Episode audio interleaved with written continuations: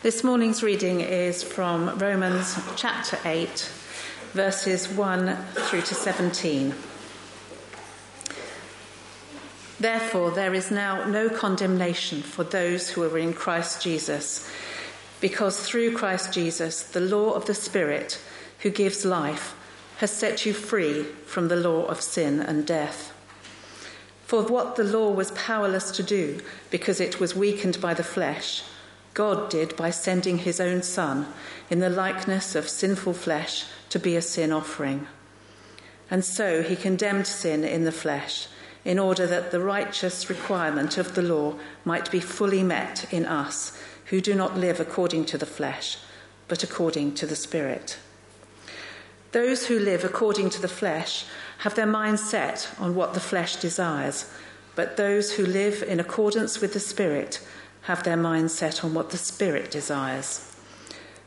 The mind governed by the flesh is death, but the mind governed by the Spirit is life and peace. The mind governed by the flesh is hostile to God. It does not submit to God's law, nor can it do so. Those who are in the realm of the flesh cannot please God. You, however, are not in the realm of the flesh, but are in the realm of the Spirit if indeed the Spirit of God lives in you. And if anyone does not have the Spirit of Christ, they do not belong to Christ. But if Christ is in you, then even though your body is subject to death because of sin, the Spirit gives life because of righteousness. And if the Spirit of Him who raised Jesus from dead is living in you, He who raised Christ from the dead will also give life to your mortal bodies because of His Spirit who lives in you. Therefore, brothers and sisters, we have an obligation, but it is not to the flesh to live according to it. For if you live according to the flesh, you will die. But if by the Spirit you put to death the misdeeds of the body, you will live. For those who are led by the Spirit of God are the children of God. The Spirit you receive does not make you slaves so that you live in fear again. Rather, the Spirit you received brought about your adoption to sonship and by him we cry, Abba, Father. The Spirit Himself testifies with our spirit that we are God's children. Now, if we are children, then we are heirs, heirs of God and co heirs with Christ, if indeed we share in His sufferings, in order that we may also share in His glory. Amen.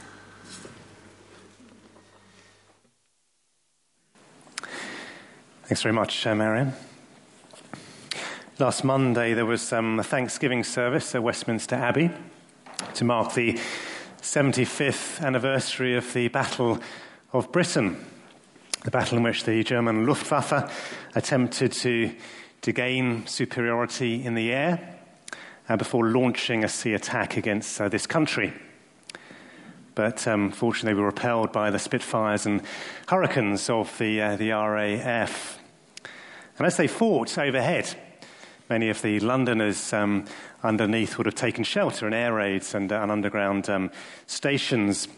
I don't know if you're a Doctor Who fan, but I remember an episode a few years ago where the Doctor went back in time, as he, as he does, um, and arrived in London during uh, the Blitz. I wonder if that was you, if you'd gone back in time and arrived in that place at that time. What would you have said to those people who are taking cover from bombs dropping from the skies? Wouldn't be something along the lines of, well, don't worry, keep going. You will succeed. It looks pretty grim at the moment, but um, you will win this war. The title of um, our sermon this morning is A Battle is Raging. Um, that battle is the, the inner battle that takes place in the life of every Christian. A battle in which sin tries to keep hold of us and not let us go. And as we shall see this morning, that is a, that is a normal thing. Um, it's not something we should allow to undermine our faith, not something which should make us question whether we are really saved.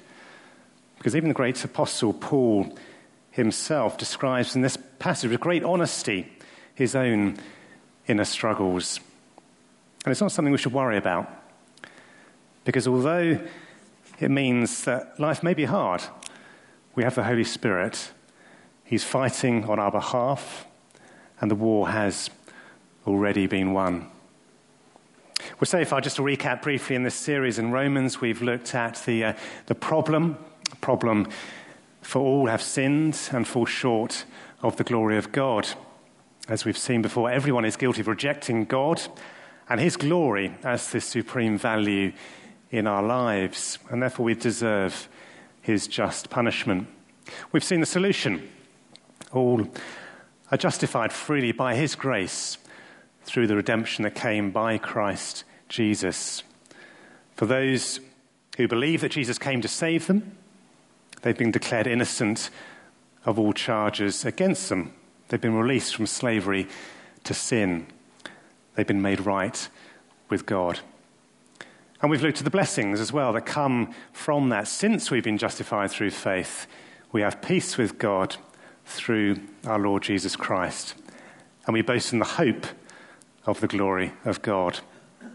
In short, the blessings of peace with God and hope. Well, this morning we come on to the present reality. Um, what is it like to live the Christian life? We're going to be covering a lot of ground, um, three chapters, um, so we can't get into um, too much detail through chapters 6 to 8, but um, the is we'll see the whole flow of this part of the letter. And the first thing we want to look at um, is the fact in chapter 6, if you want to turn to that page, we are called to a new life. We are called to a new life.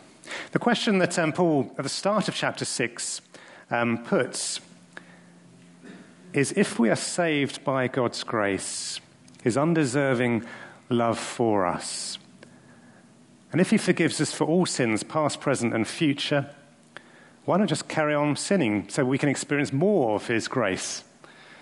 It's a bit like saying if a surgeon is good at his work, let's give him more opportunity to operate by going out and injuring ourselves. It's pretty ridiculous, isn't it? And Paul's response is very direct. Shall we go on seeing, sinning? By no means. By no means. Of course not. Why not? Well, Paul's answer is expressed as a, as a logical impossibility here. We died to sin, he says. How can we live in it any longer? We've had a close shave, we've seen how awful it is. Why would we want to go back to that way of life? That way of life is now over. And the finality of this image of, of death and burial makes that very clear. Have a look at verse 3. Don't you know that all of us who were baptized into Christ Jesus were baptized into his death? We were therefore buried with him through baptism into death, in order that just as Christ was raised from the dead through the glory of the Father, we too may live a new life. The old life of rebellion against God has died, is finished. The new life in which you serve God instead of yourself has started. A new spiritual person has been raised from the dead, which is what baptism symbolizes death to the old sinful life and rising to new life in Jesus Christ. As it says in 2 Corinthians, if anyone is in Christ, he is a new creation. The old is gone, the new has come. But being a new creation doesn't mean that in this earthly life you will not have doubts, you will not have setbacks at different times. It's not that as a Christian we are somehow no longer tempted to sin. Of course we are. The difference is that we don't want to sin because we know that sin is offensive to God before we became Christians, we had some knowledge of what is good, what is right, and what is wrong, what is bad. But we didn't see it in terms of offense against God.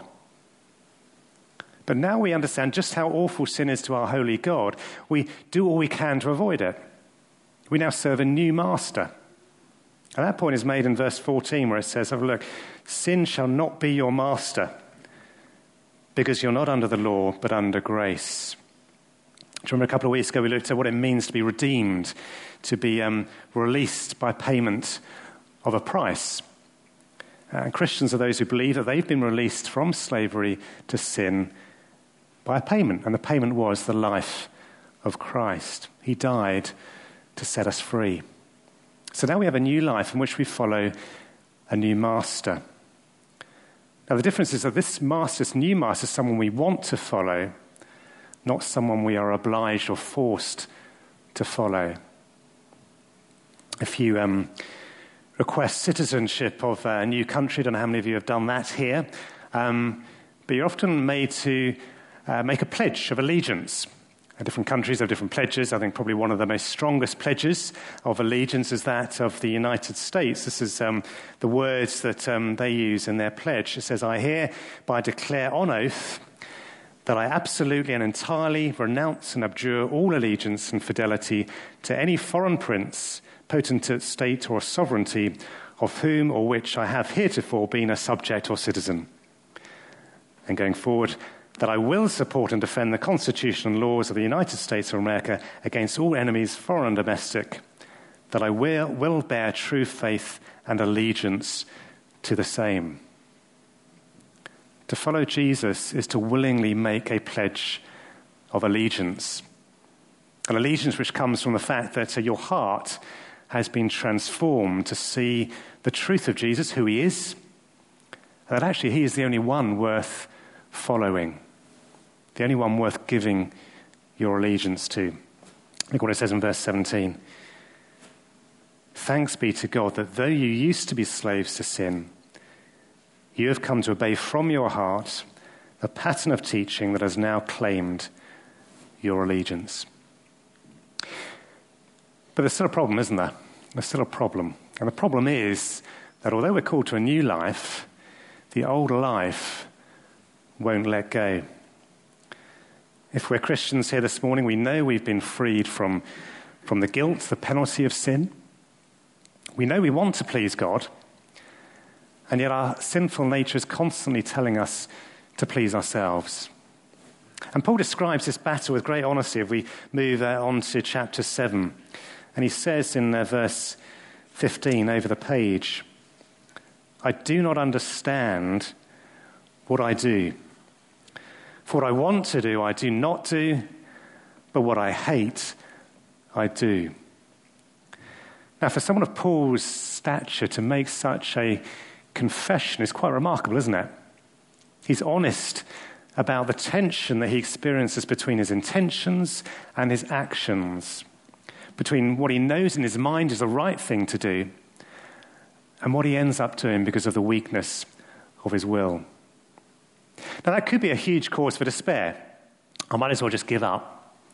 Uh, I'm never going to be able to master sin. But that's not the line Paul goes down. Because by acknowledging the tension, he's saying he realizes actually what the right way is. And he realizes the ongoing presence of sin within him. It's like um, uh, an alcoholic who's gone through, through rehab. They know how much alcohol destroyed their life. They don't want to go back there. But they also know it still has an influence over them. Uh, it doesn't want to let them go. And they're very aware of that and realistic about the risk. Paul has turned his back on the old way of life. He has a new life, but he knows that it still has an influence over him. Look at verse 20. Now, if I do what I do not want to do, it is no longer I who do it but it is sin living in me that does it. What Paul is not trying to do here is use that sin as an excuse. He's not saying, um, I'm just going to have a good old gossip or I'm going to go out and get blotto um, and then say, sorry, I shouldn't have done that. Well, that was the sin. It's not my fault. That was the sin working in me. No, he's genuinely remorseful. He loves to do what is pleasing to God and he hates it when he fails. Look at verse 22. This is the key verse. It says, For in my inner being I delight in God's law. It's the inner being of a Christian that has been regenerated by the Spirit, that has been set free from sin, that has been given a delight in God, a desire to, to please God. And before we come on to the, the great relief in chapter 8, just a couple of applications to draw from this. And the first of those is this is a comfort for the disheartened, a comfort for the disheartened. If you're a, young Christian, or maybe someone who's been a Christian for many years, and you know exactly what Paul is describing here, and it's just made you quite discouraged in your faith, makes you feel like giving up. Well, I think the encouragement is here don't, because it doesn't mean that you failed as a Christian. If you've put your trust in Jesus and in your inner being you delight in God and in his, his instructions, you want to follow him, but you're struggling with doing what you know to be right, well, take heart.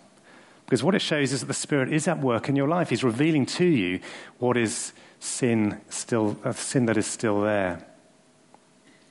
That experience is normal for a Christian. You're no less worthy than any other Christian. And in many ways, it would be more worrying if, uh, if you don't feel like that.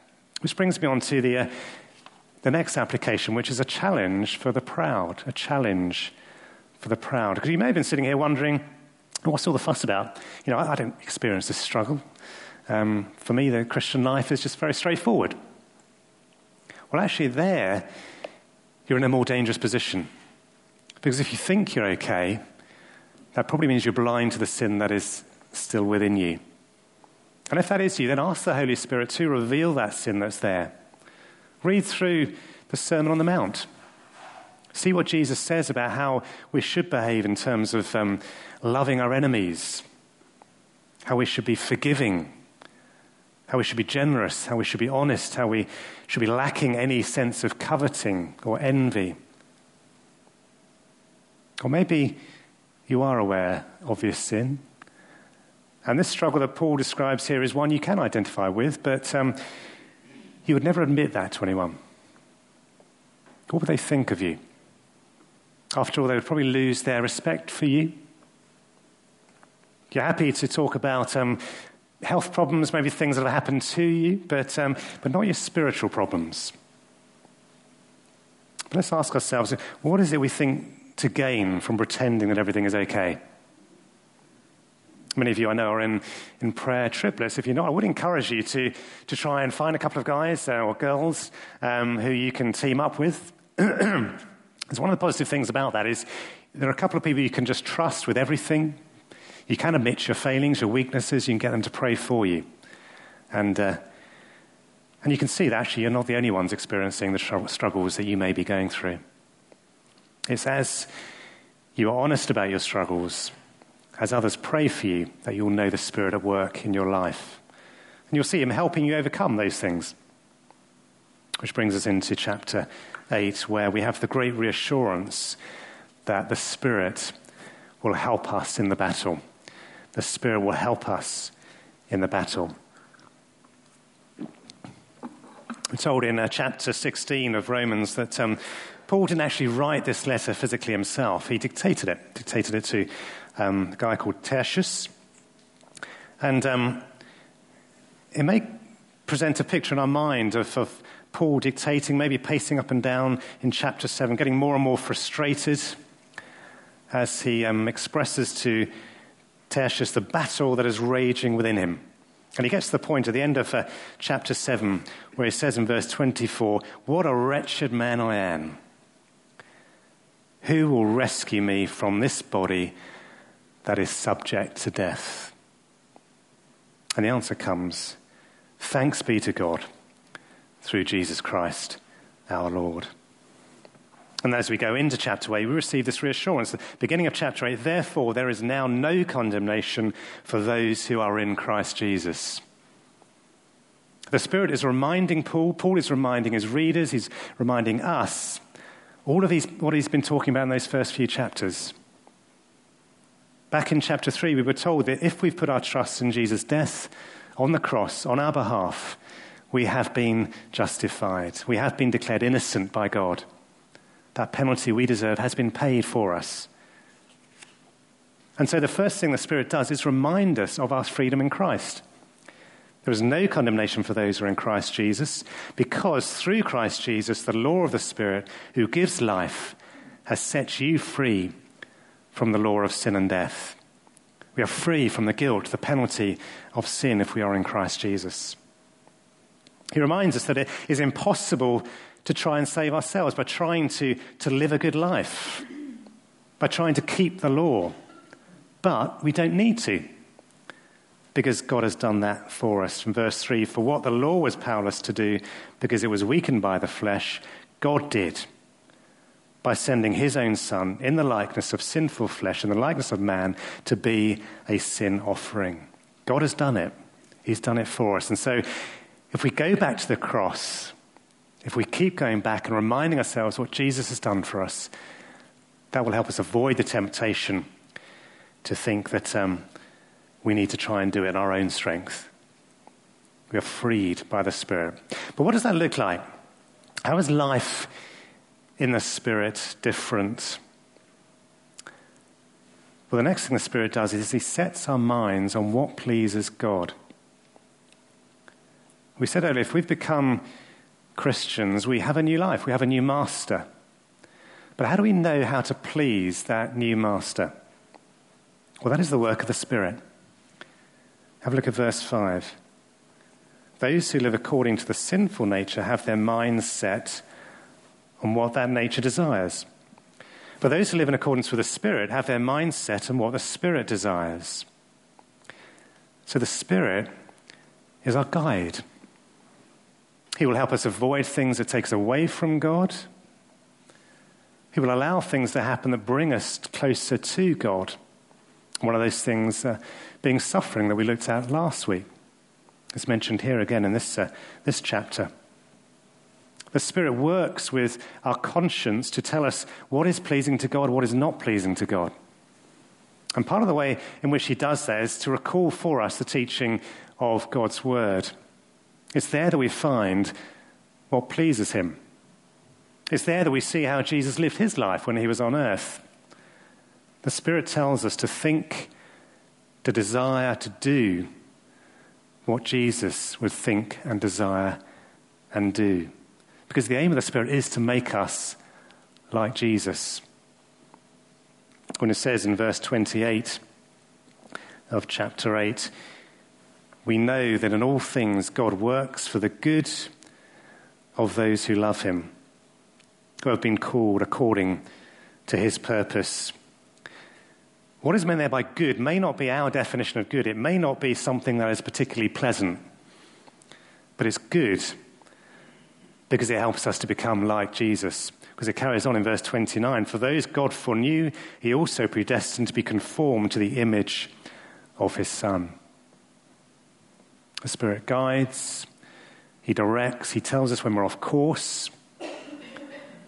But ultimately, it's up to us to walk in step with the Spirit. Which brings us on to our next point, which is that the Spirit helps us to put sin to death. We said earlier it's important to, to ask the Spirit to make us aware of sin in our lives, but not just to make us feel guilty about it, to feel discouraged about it, but so that He can help us put it to death. Verse 13 says, If by the Spirit you put to death the misdeeds of the body, you will live, because those who are led by the Spirit are children of God. We are told to do it but we're told to do it by the Spirit, by relying on the power of the Spirit within us. I wonder sometimes if we have quite a relaxed attitude towards some sin. Very good at uh, maybe justifying our sinful behavior, when deep down we know actually that it's wrong. But we can't just take it easy and hope it will just go away, that those attitudes, those behavior styles will, will just disappear. It's a bit like having a mouse in the house, if you've ever had one of those. We had them earlier this year. You just hope one day maybe we'll get bored and go and find another house to go and, and visit. Of course, it won't, will it? He'll just get more and more cozy and comfortable in that house. He'll invite his friends round to come and play, tell them where all the food supplies are. Then they'll have children. Sin will be comfortable. It will find, if it's not dealt with, it will find a comfortable place to rest. We have to put it to death. It's an active work. Our ultimate aim is to be like Christ.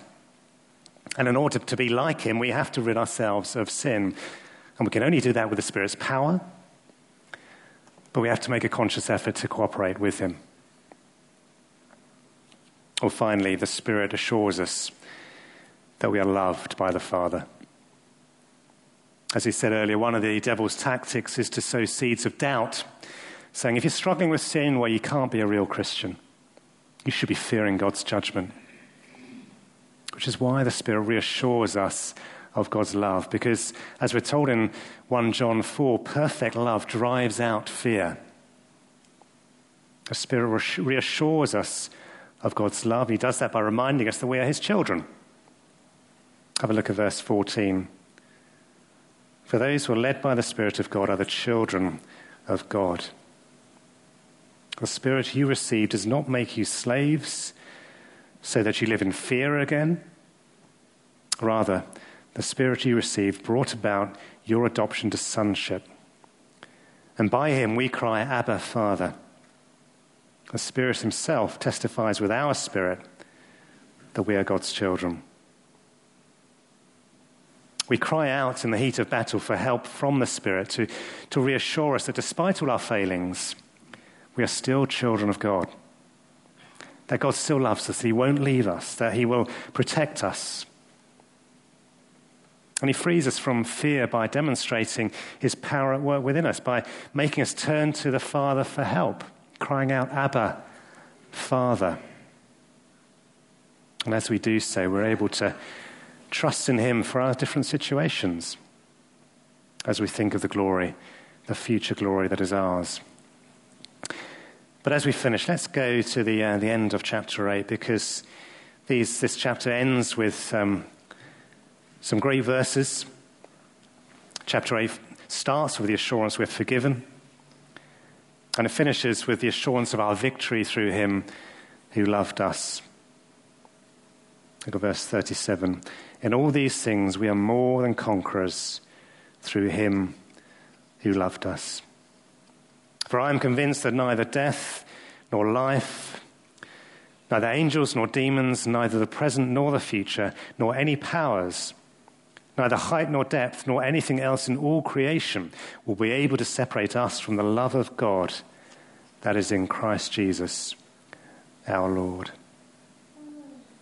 If you are someone here this morning who's never known that love, can I encourage you just to uh, speak with myself, with Mark, with um, Christian friends? Find out what it means to them, how you might be able to experience it for yourself how you might be able to become a child of God and share in the victory of Christ.